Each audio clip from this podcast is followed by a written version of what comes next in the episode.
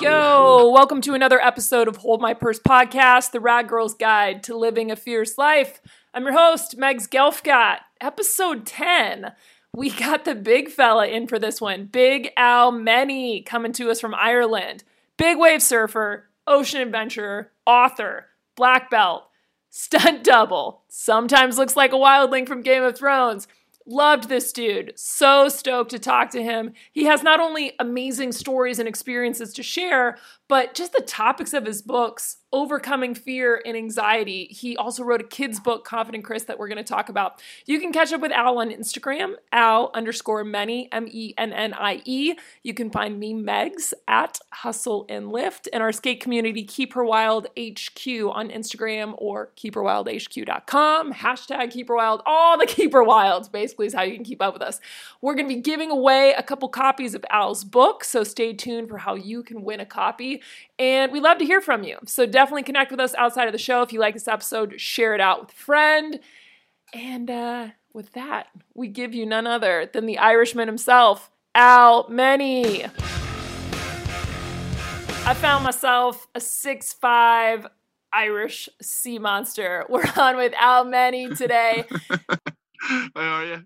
This has been one of our more anticipated podcasts dropping. People were on that hype train real hard. I got about 60 DMs. Thank you so much, Al. They rolling in hot. So I can't even imagine what your DMs are like. People are stoked to hear from you. All right, so a little bit about our boy Al coming to us out of Ireland. Al, first and foremost, is a pro surfer. He's been on the European tour. He was part of the pioneer team that went to Nazaré, Portugal. This guy has been all over the place as a big wave surfer. So he's a big deal in the surf world. But what's really awesome about Al's resume is that he's also written three books, done a bunch of stunt work and body work. He looks identical to redheaded wildling from Game of Thrones, which has actually done stunt work for Chris. Uh, but that's originally how we got linked up because I thought it was the same guy. I mean, there's not a bunch of six five monsters walking around out there.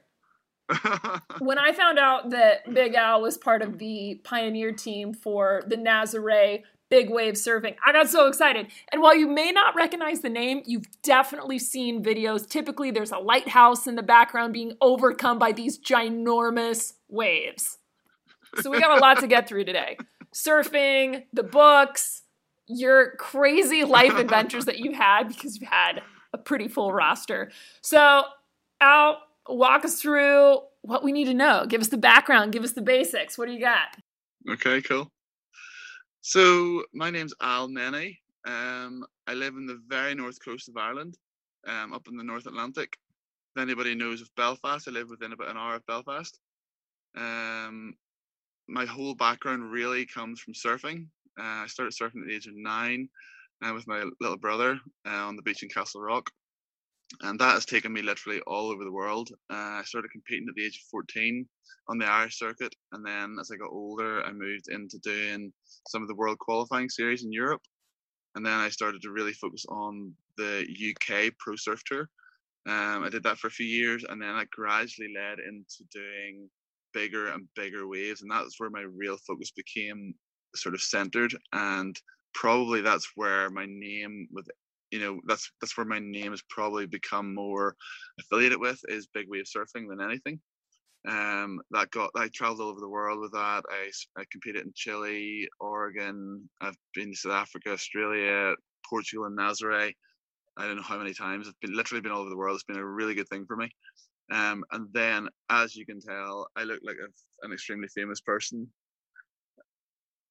No, no, listen, no we, we, just, we just refer to you by height and sea monster. That's it. Like we don't even everything past that. We're like, oh yeah, no, we know who we're talking about. It's Al. Yeah. so so yeah, so that that obviously led to eventually um, Kristofer Hivju, who plays uh, one of the wildlings in Game of Thrones. His wife spotted me and contacted me through my agent, and turned out they were filming a series called Twin in Norway, in which Christopher needed a twin stunt double as a surfer so obviously I got the job for that, and uh, that's where it happened. And so basically that that that took me to Norway, which I've always wanted to go to Norway.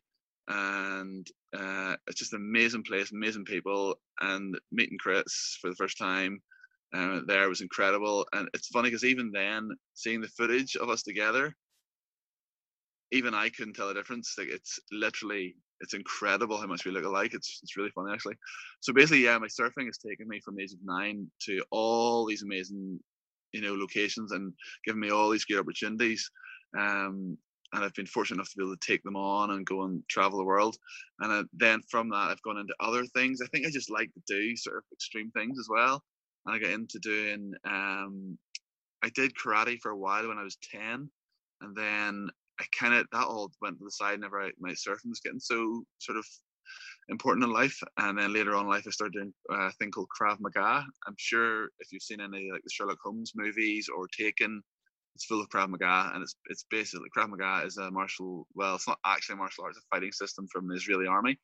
Um, but it's a combination of jiu-jitsu, Brazilian jiu-jitsu, judo, a whole lot of things like that. It's very, very realistic. Um, I became a third degree black belt, um, and I'm a master instructor in Krav Maga Northern Ireland here um, and that led me into doing bodyguard work, um, all sorts of cool things. Again, you know, um, so yeah, I don't know if that all stemmed from my sort of being in the sea, wanting to chase other things. I don't know, um, but it led me into Krav Maga as well.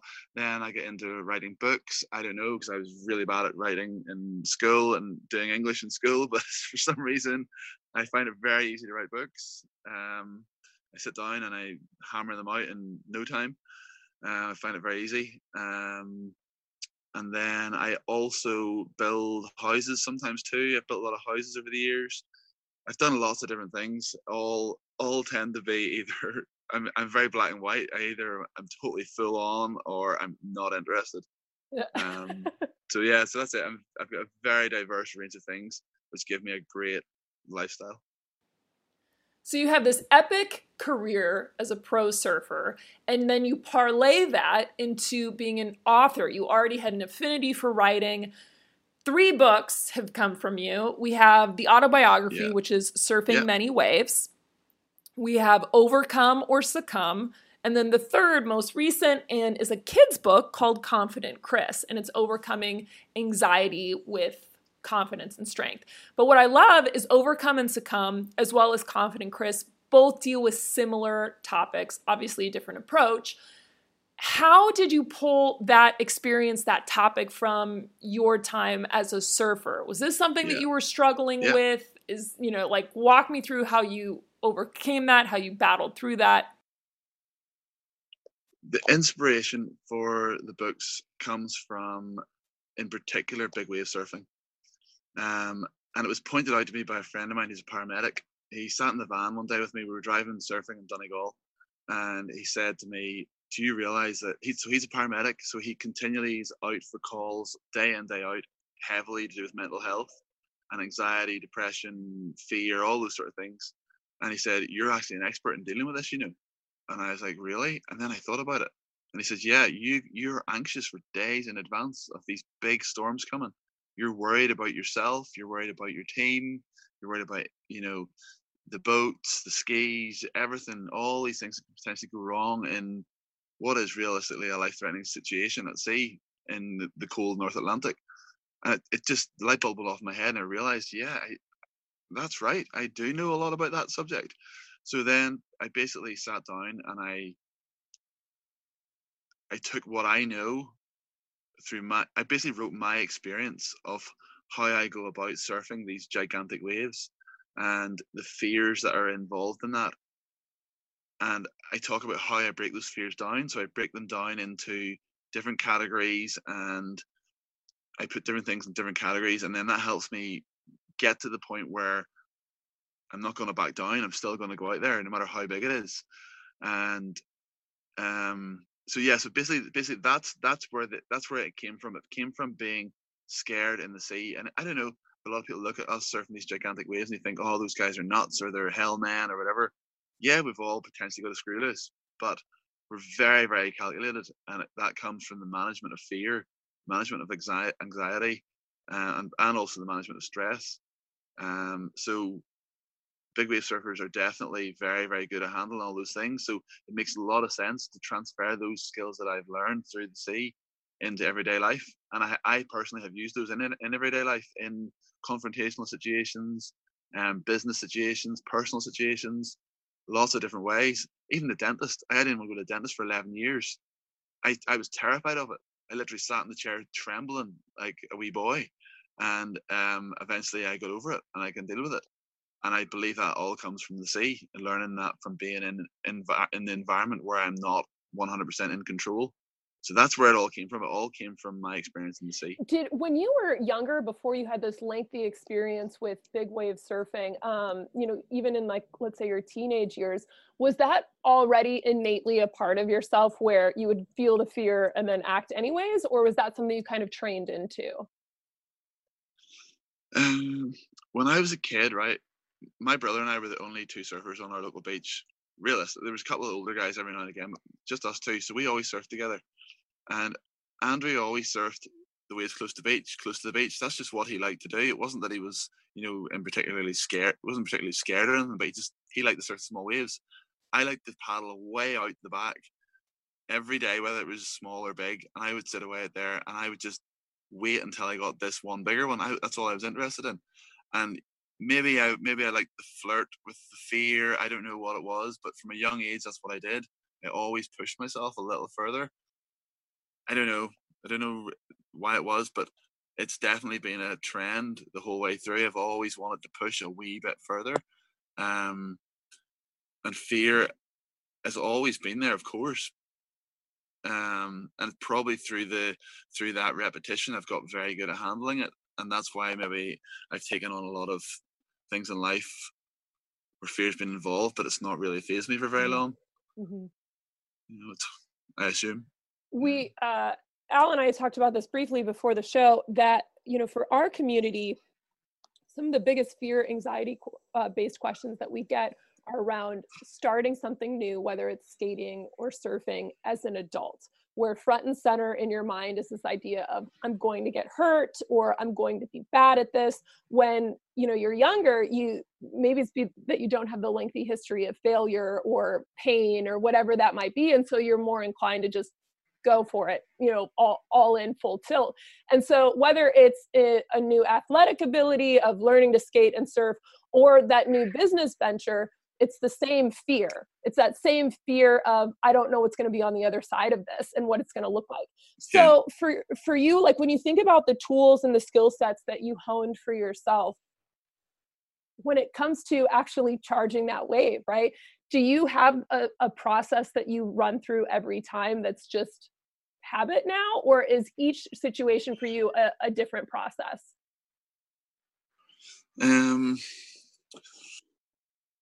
because of the because it because of this is this is this is the environment it's the it's the the environment is nature it's the sea every single wave is different so every situation is different every second's different i think that's why to be a good surfer it takes a long time I and in particular most big wave guys have been surfing for a minimum of usually around 15 years. That's the experience they have.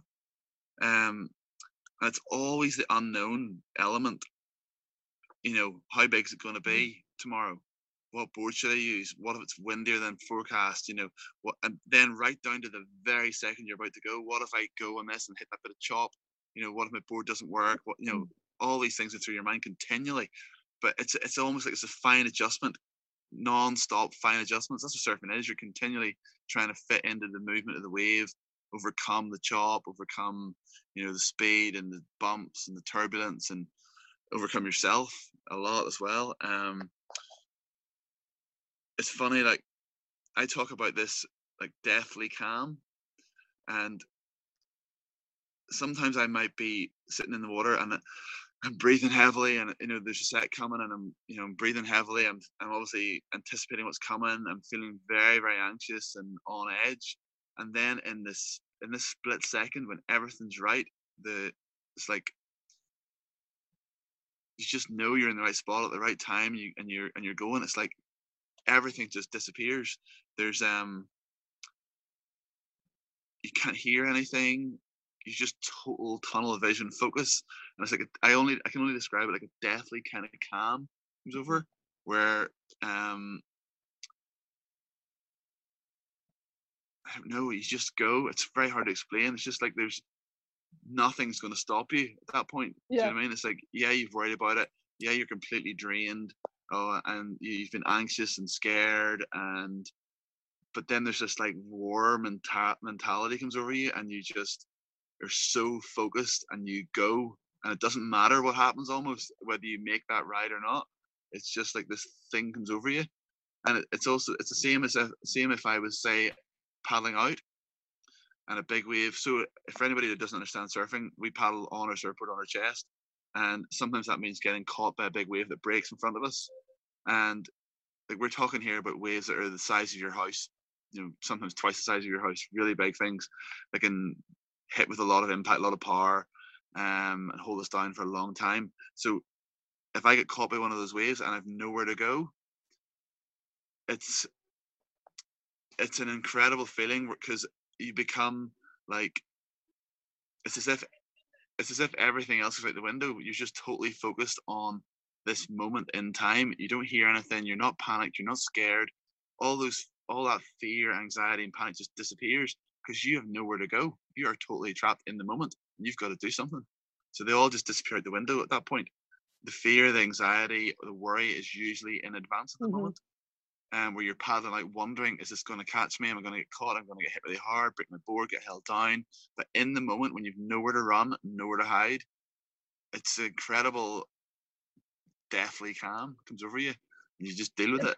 It's, it's an unusual feeling, but that that is all those moments that I've experienced that are very very extreme. They're actually completely relatable to ordinary day life. And I was saying to you earlier about um, I used to have this terrible fear of the dentist I just hated the guy. Not the guy, but I just did not want to go for 11 years. And I just couldn't go. I just, one day I thought I have to go through this. I'm going to have to go and sit in that chair and tremble, just get checked up. And it was a terrible experience. I had to get teeth pulled and oh it was like a really bad experience but i got over it and now i'm able to go every six months um, so, so, so those and he shouted at me and he like he, he embarrassed me in front of the rest of the waiting room and, but I'm over it now.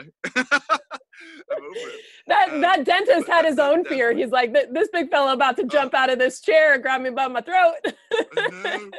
Do you know the dentist chair as well? They're awfully short, so my big legs hanging off the end, and my arms are off the off the. like knocking over trays and, and he's stuff. standing shouting at me. Oh, jeez. Oh God, yeah. So no, so definitely that there's the, the fear and the anxiety and all those things which I've gone through in order to surf some of the biggest waves in the world those things have taught me a lot and I've handled things in life I'm sure I probably wouldn't have had I not have gone through those experiences. I, I assume there's other things in life too like that.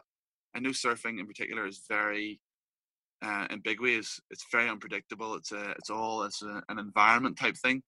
Um, so there's maybe not something that correlates exactly to it, other than possibly motorcycle racing, road mm-hmm. racing.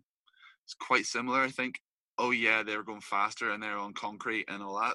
But it's a it's similar in that there's there's a wind element, there's the bumps in the road, there's the machine, yeah. you know, then there's the human element. So that's a similar sport, I would say, in some ways. Sometimes, some ways, it's far worse um, for fear and anxiety, I would imagine. But the surfing, the big wave surfing, I think has taught me a lot of skills.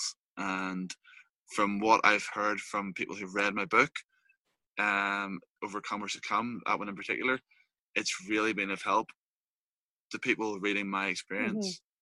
So I don't in, in that book I don't really tell you what to do. I tell you my experience and how I've dealt with certain things that have come along. Um, and I encourage other people to think for themselves on their ways of dealing with their fear and anxieties because we're all different at the end of the mm-hmm. day. There's no magic pill. There's no magic words, you know. So my experiences in those extreme sea conditions I think have somehow helped other people find their way of dealing yeah. with things. It's been very well, and I'll touch on it briefly, but for those of you who are unfamiliar with the sport of big wave surfing, um, as he said, some of these waves are much bigger than houses, right? Like you take Nazare, for example. Um, but the other thing is like if you fall, it's like hitting concrete because you're so high up, you're traveling so fast.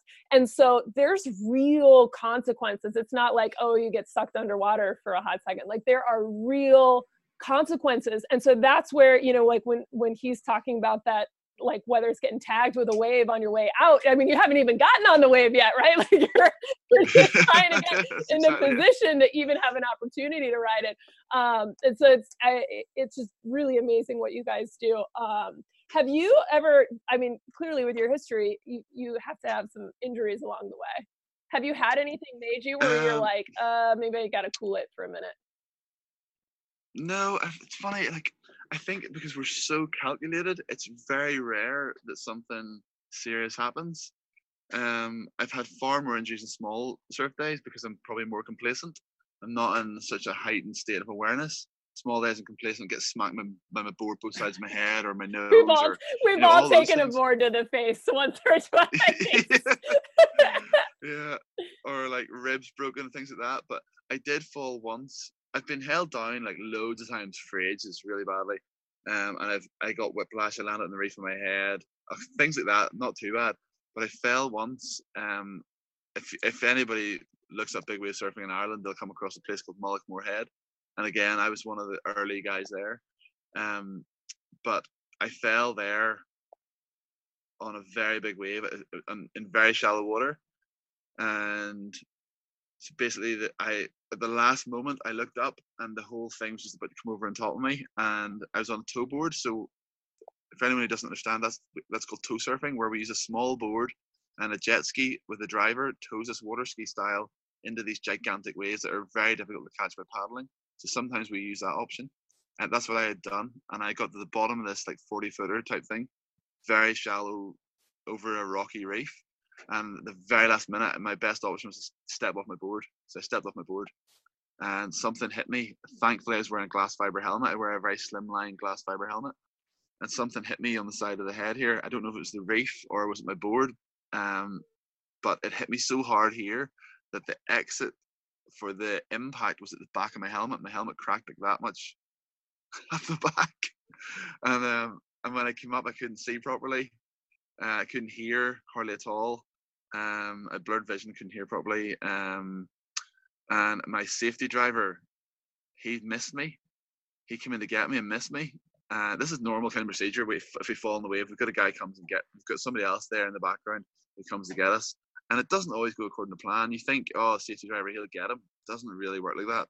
I wore the next big wave on the head. Um, it's another like 40 footer wall of white water. Um, before uh, it was actually another guy on a ski, um, Davy Lavelle, his name wasn't Duncan Scott. They both came in to get me at once.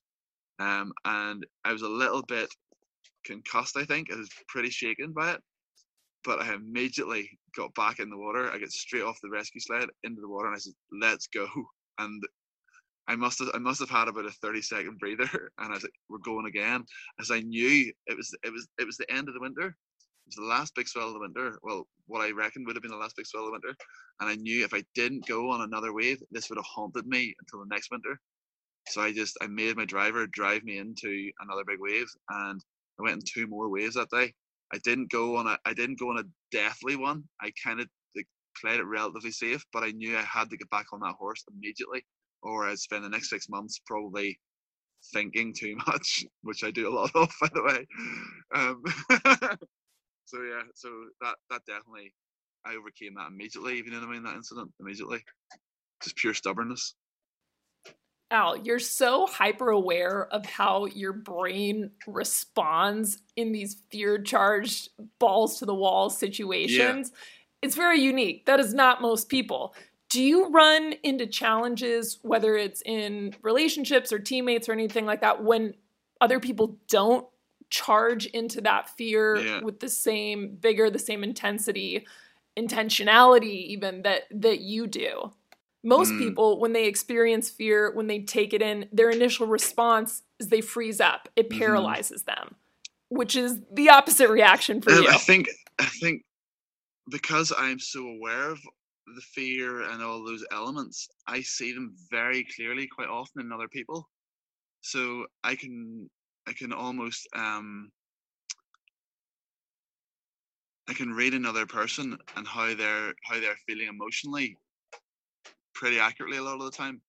Um, I don't know if it's just a Scorpio intuition thing or not, but um, I can definitely spot someone who's scared very, very quickly, especially in the water, obviously. Um, and there's obviously, like, I, I, to give a good example, I can see there's a guy I know, um, and he wanted to get into big wave surfing. He had no surfing background at all, so he wanted to come out on days with me. And obviously, I've I've been asked a few times by people to get involved in big wave surfing, and I've kind of always tried to talk them out of it gently. This guy was so keen and he had a good background. I I involved him, and I was able to see him in situations which, which weren't really like crazy big waves, but there were you know some decent sized days, and I could see when he was terrified, and because I could see it, I was able to help him. So when he was sitting there frozen up, I could recognize it. I could see it in his body language. I could see it in his behavior, and and then I could get him to shadow me, so I could get him to move around in the water with me, and that was able that was able to Mm. by doing that he was able to actually catch waves because I because I was I was aware of it. Otherwise, he would have sat there and, fro- and just froze the whole time, not done anything. And because I've been in this, as, that situation, I've obviously been in the water, frozen completely, like almost with a blank mind. It just frozen myself in fear, not Yeah. not able to catch waves, not able to perform in a contest or whatever it may be. Um, so I can Yeah. recognize that in other people.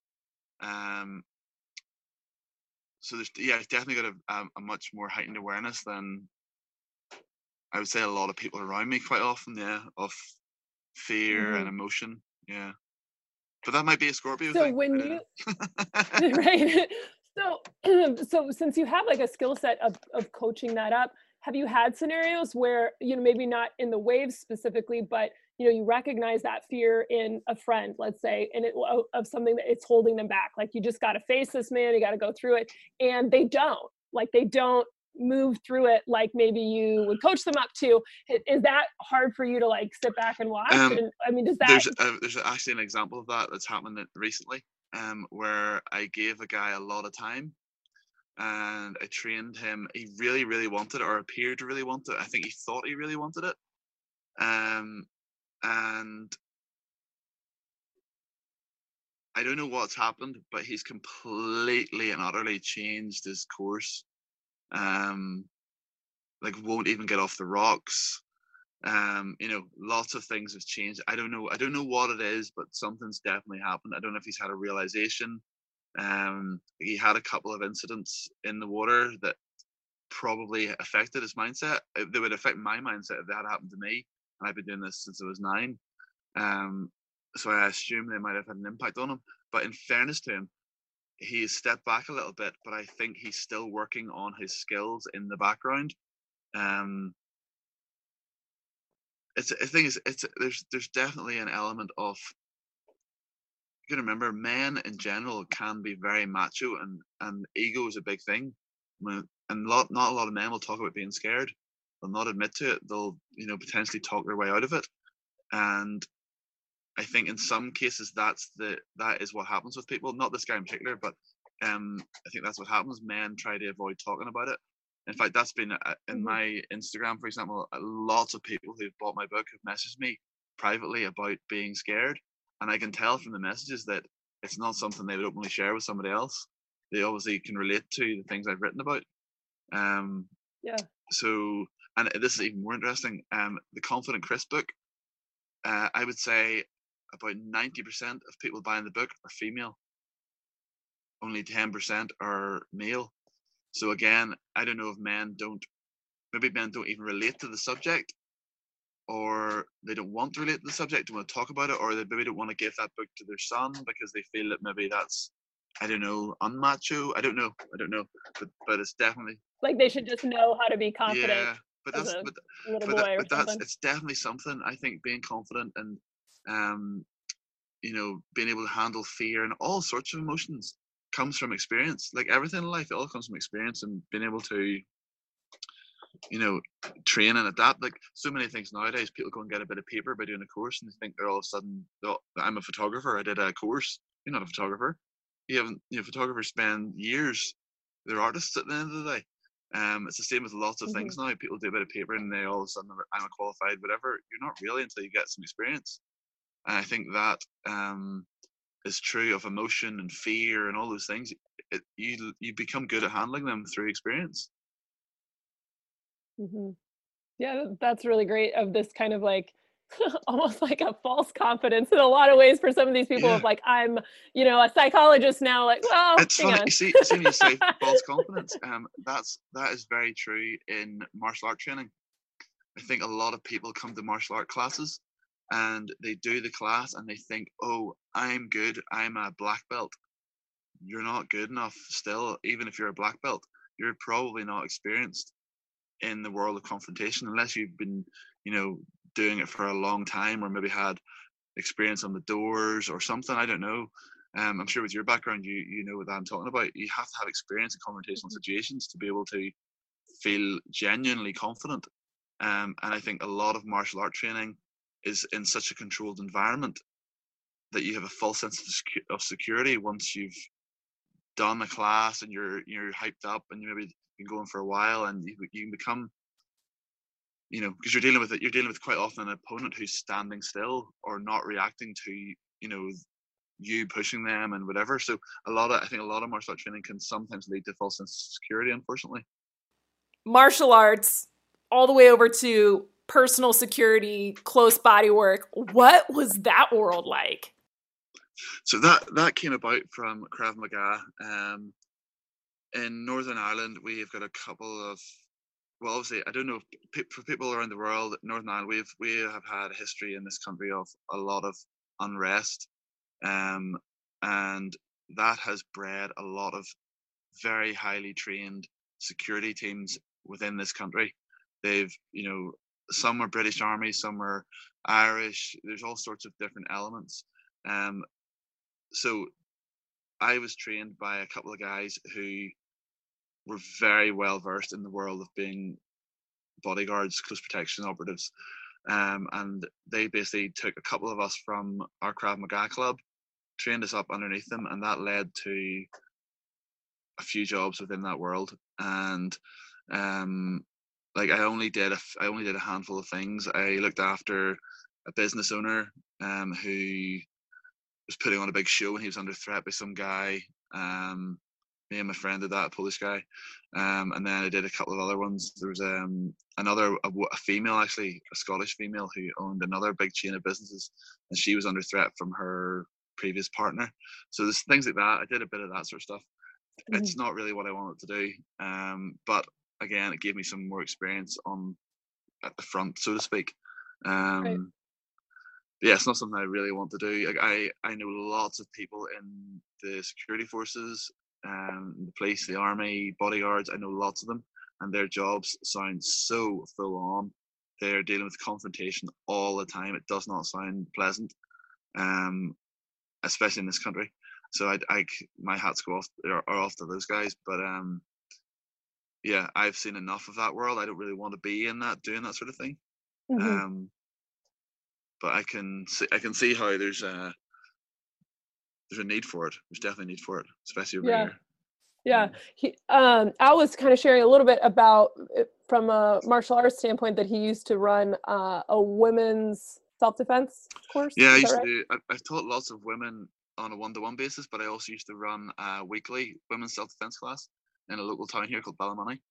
Um, and I was saying earlier how I, I, I felt that the women in the in women's only classes generally benefit more from the class from the training if they're training with a male a bigger male because at the end of the day that's potentially what they could be facing in a confrontational situation on the street a male bigger mm-hmm. male it could well be a female yeah but more often than not, I would say it's more than likely to be a male. So I found that the, when females trained with males, not that every female wanted to do that, um, it became far more realistic and probably far more beneficial to them than training just with a female.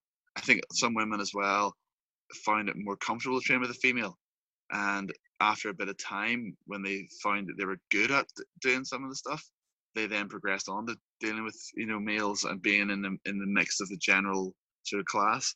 Mm-hmm. Um, so yeah, um, I can't think for, of any.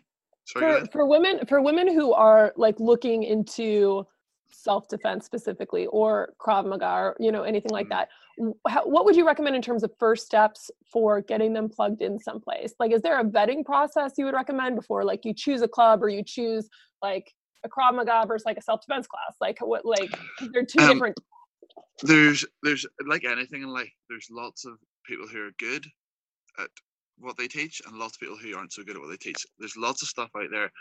Because i know what i'm looking at i can spot stuff that isn't that really that isn't very useful on so if you sit on youtube watching martial arts stuff you can if you've been doing this a while you can spot stuff that isn't that useful. In fact it might even be dangerous. So it's very important to somehow try and establish who in your local area is really good at what they're doing and their background and where they've been trained through and that sort of thing. I personally, I personally think Krav Maga in particular is a very, very strong set of skills to have. Um, there's lots of other martial arts, and I know people who've come through Krav and they've taken some of it on, but they've found them, they find they feel better doing jiu-jitsu or Brazilian jiu-jitsu or something like that. That's totally fine. It's whatever makes you feel the best and most, you know, secure and happy and whatever. I personally find that in Krav Maga, and I see a lot of people coming through who benefit from Krav Maga very, very quickly. It's very, very quick to to learn and retain. Um, probably because it's more uh, street based and that sort of thing. I think a lot of the other martial arts are very um, there's there's possibly a lot more um, tradition in them, that sort of thing where I, maybe there's more respect in those those martial arts, so it takes more time. I don't know. I don't know Mhm. enough about them to really comment. To be fair, um, but Krav Maga in particular has been something I found people to really benefit from, um, and some people have unfortunately had to use it um, in a physical manner and just an avoidance way as well, where they've been able to learn to avoid situations, cross the street, you know, be in a room and, and know where your exits are, should something happen, all that sort of stuff. So people do, people have benefited from it immediately from taking Krav Maga classes. I, I think. Have, because you're a big guy, more so maybe when you were younger, did you have people like in bars, whatever, like purposely like try to like start stuff with you? Yeah. Really? He's for those not see, seeing the big video, he's he's rolling his eyes. yeah, the big guy's always a challenge. And um, my brother's also a big guy. He's six foot six, actually slightly taller than me. Um, and yeah, there was not not crazy amounts of trouble, but like we did have a few scraps over the years. Um, I think that's true. Like, I know other people who were big when they were younger too, and they were kind of picked on a wee bit, you know. Um, It's funny you would think it, you would think that wouldn't be the case, but it often is. Um, but yeah, like I, I personally don't really go to bars. Um, I find You, I stick you- out you so got a lot going on to just be hanging out at, at Yeah. pubs left and right. He's a busy guy. yeah, I know, I know. Um, but yeah, I've never really been a drinker. Um, never been much of a partier, and so I don't really go to bars anyway. And my friends don't. Re- they're not the same, you know. So we all we love our lives. We surf and hang out by the beach, and you know, Sarah and I and Blighton we're always out doing something. So yeah, that's not really my environment anyway. But um, yeah, not my thing. Yeah. So we talked about overcome or succumb. Tell us a little bit about Confident Chris. So this is the kids book. Yes. So confident Chris is um Chris is actually it can be a male or a female, right? So the book's written in a unisex way. So Chris could be male or female. So for example, you could buy one for your your son or your daughter, and you could give them one slightly different one that's just got different illustrations at the end of the day. Um so Chris, I'll talk I'll talk about him as he's a boy. So Chris um is a little Viking. He comes from Norway. Um in Ireland, we've had a lot of settlers or, or invaders, I suppose you would say, from Norway, Vikings. The Vikings landed along the north coast where I live. Um, my dad was Scottish, I'm half Scottish. The Vikings also landed in Scotland. So to look at a Norwegian person and to look at the Scottish people and the Irish people, quite a lot of us have a lot of the same sort of traits. We've got red hair, um, you know, similar sort of features. Sometimes. Um, so I, I made the story based on him coming from Norway. Um, so he comes from Norway and he ends up living in the forest by the sea in Ireland. And he loses his dad at a very young age. Chris is only nine. Chris's dad dies, and their boat capsizes, and he loses his dad. So he's so he's with so he's got an only um an only parent. He's an only child to a single parent at the end of the day, and so he has to help his mom look after their house. Um, you know, if there's something needing fixed, he's got to fix it. If something needs, if you know, they need to defend themselves against a wild animal or anything, he's got to do it. Um, so he can't afford to be scared for too long. He's got to learn to overcome these things. He's got to catch the food. He's got to, you know, he's got to do a lot of the things that his dad might have done, or um, and help help his mum out as well around the place. So he's a, he's a pretty grown up little kid for his age. He's very well experienced. Um, so in the in the book, he talks about things like bullies, for example, and he he doesn't just talk about you know standing up to bullies. He talks he, he explains why a bully is a bully, and quite often bullies aren't necessarily bad people. They can quite often be, you know, at this moment in their in their life, and for whatever reason they're bullying somebody else. That doesn't necessarily mean they'll be that bully forever. Um, they may be a bully when they're a child, they may be a bully when they're older. Like you know bullies and I know bullies. Mm-hmm. Um, and they come in all shapes and sizes. So Chris explains the point of view of the bully and explains the point of view of himself. He doesn't really care about the bully, and the bully can call him, you know, ginger nut or you know whatever he wants to call him, make fun of him. Chris doesn't care because at the end of the day, that's that guy's opinion. That's he can you know make fun of him all he wants. Chris is proud of who he is. He he he knows where his family comes from. He knows his ancestors. He's this Viking. He doesn't really care that people make fun of him. So by not caring, it dismisses the whole it dismisses the whole reason the bully it, it, the bully says to him doesn't affect him. So he so he chooses that whatever the bully says to him won't actually impact on him.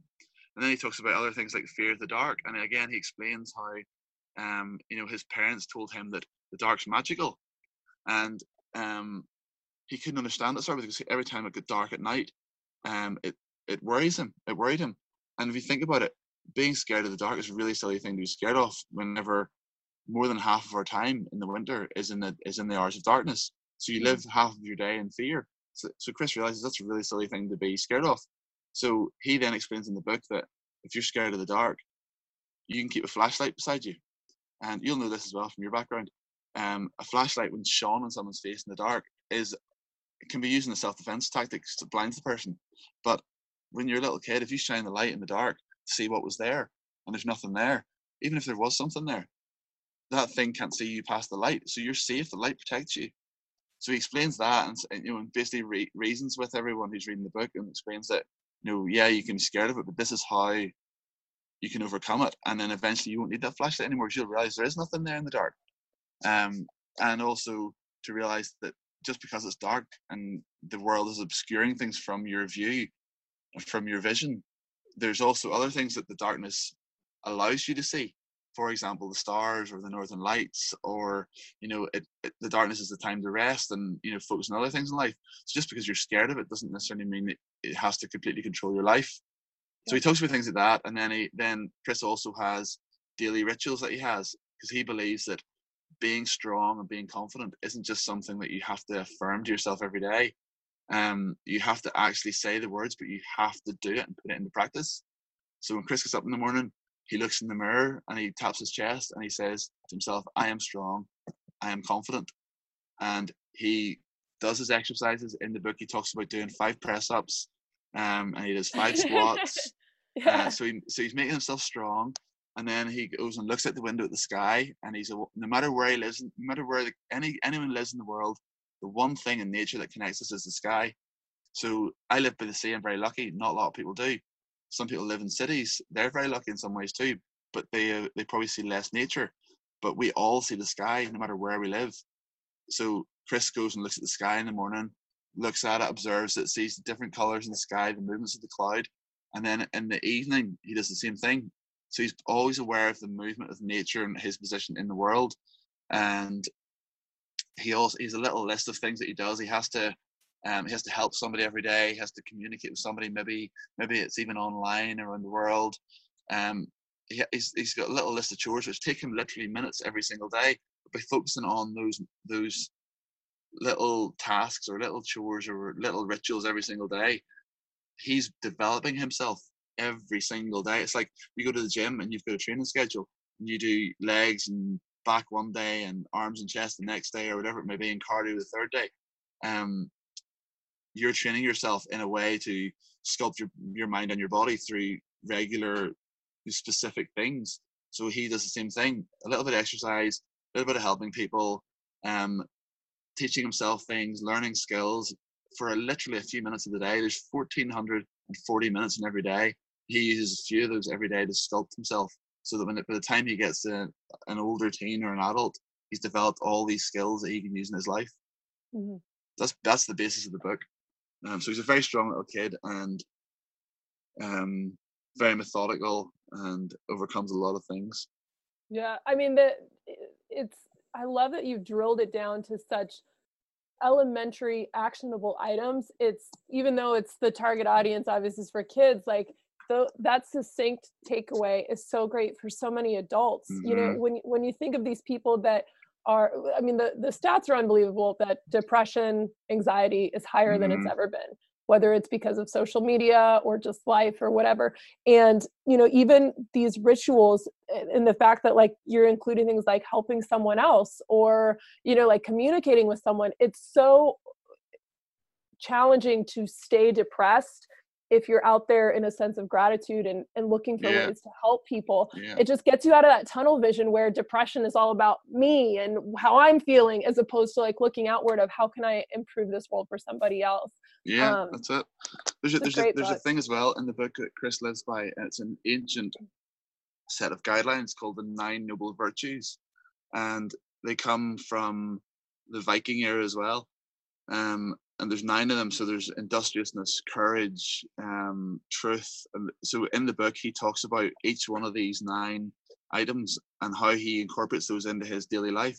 And it mm-hmm. makes him and his mom live by a, a structured sort of set of guidelines in order to be basically live the best life that they can and be as um, productive and as giving as they can to you know everyone around them themselves their family and those who pass by. Chris talks about people coming past on boats and you know passing through the forest and how they're hospitable to them and giving and that sort of thing. So it's a it's a i personally think it's a great little it's only 45 pages long. It's very tight little book um and then it comes with these little motto cards. So chris has written five mottos on the cards little Chris has, or I have for Chris, on the cards.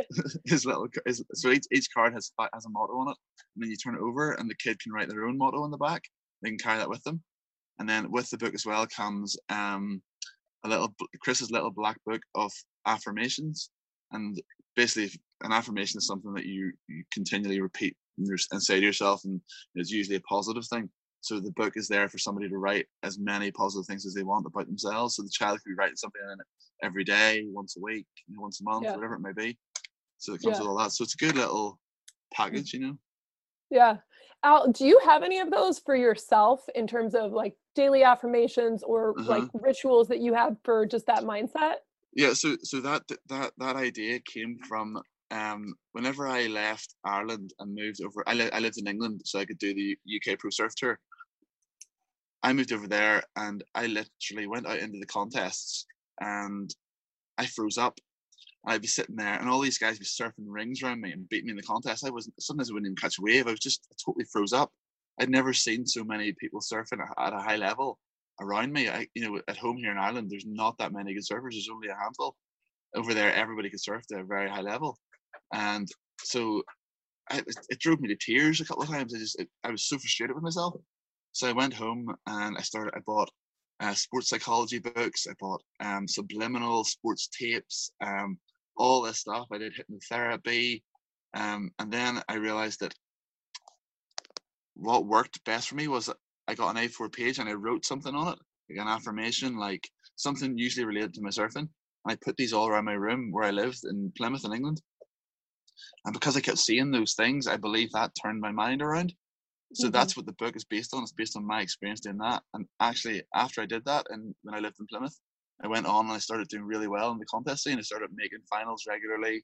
Um, I, I did quite well in the end over there.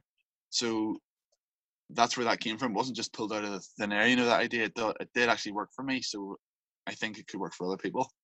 Yeah, yeah. Um, so I really love that you shared that story because I think it's probably easy for the people listening to put you on this pedestal where it's almost unrelatable. Like, you know, here's this guy Al, super successful in the surfing world, and he's just built like that, right? Like he just mm-hmm. doesn't have the fear. I know what you mean. He's willing, he's willing to charge it.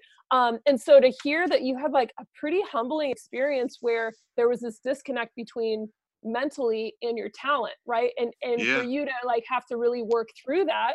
Um, and overcome, if you will. See what I did there? yeah, yeah.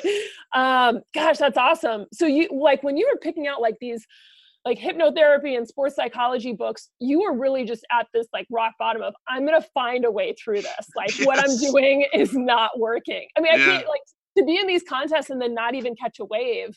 Like that had to be a knock on the confidence for yeah. sure very very frustrating time. Um like i traveled all over england and wales and it was so frustrating. Because i knew i could surf far better than, than i was um but i wasn't for some reason i was just freezing up. I wasn't able to do it. I think being living in ireland at that time there wasn't many surfers around. It was fairly easily to be close to the top do you know what i mean? As yeah. soon as you go somewhere else and these guys are ripping all around you all of a sudden you feel like you're just not good enough but in reality, I could surf as well as those guys, generally, for the most part.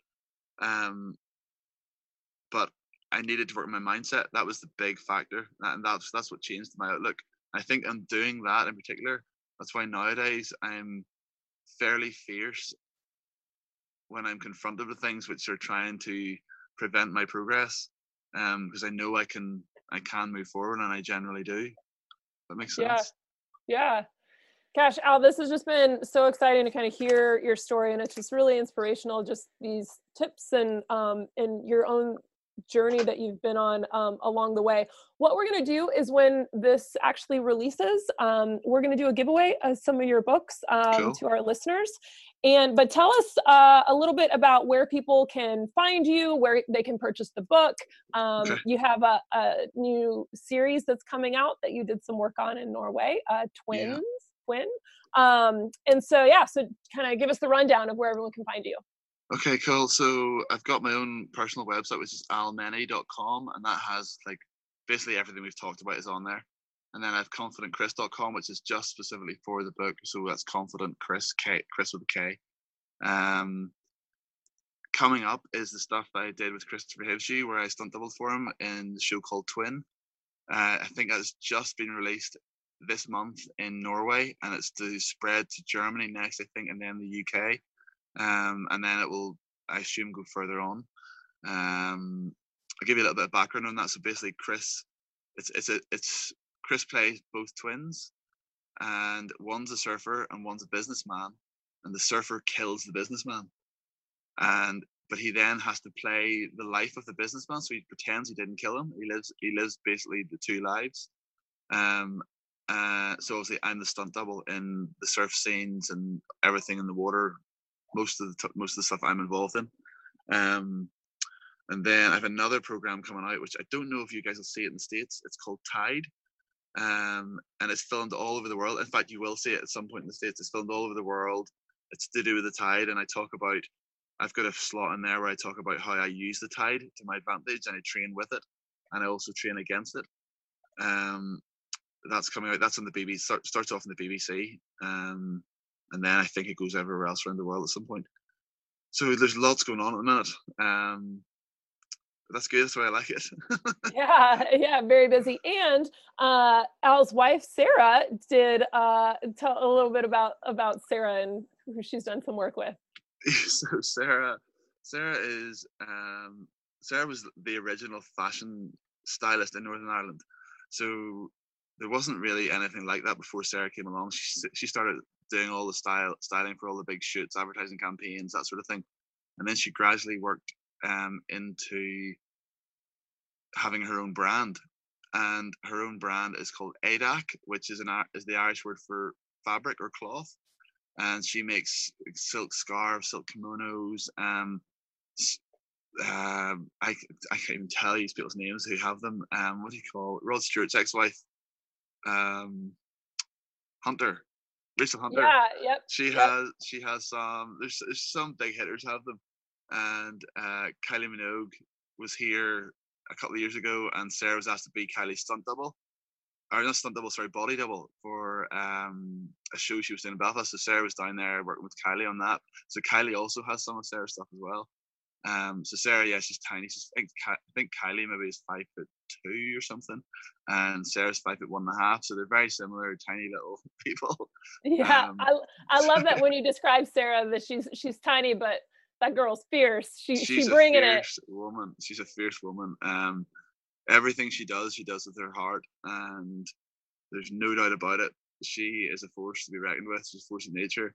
Yeah. Um, yeah, she's very deep um, artist and she produces some amazing work. I think just from the depth she goes to inside her to pull this from, it's, it's very, very incredible. In fact, I don't know anybody, I've never met another person, male or female, with the depth to them and the work ethic.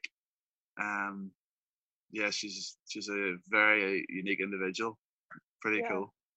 Yeah, well, listen, we're we're excited to meet her. So we are going to have the pleasure to see Al and Sarah while we are in Ireland here in a couple weeks.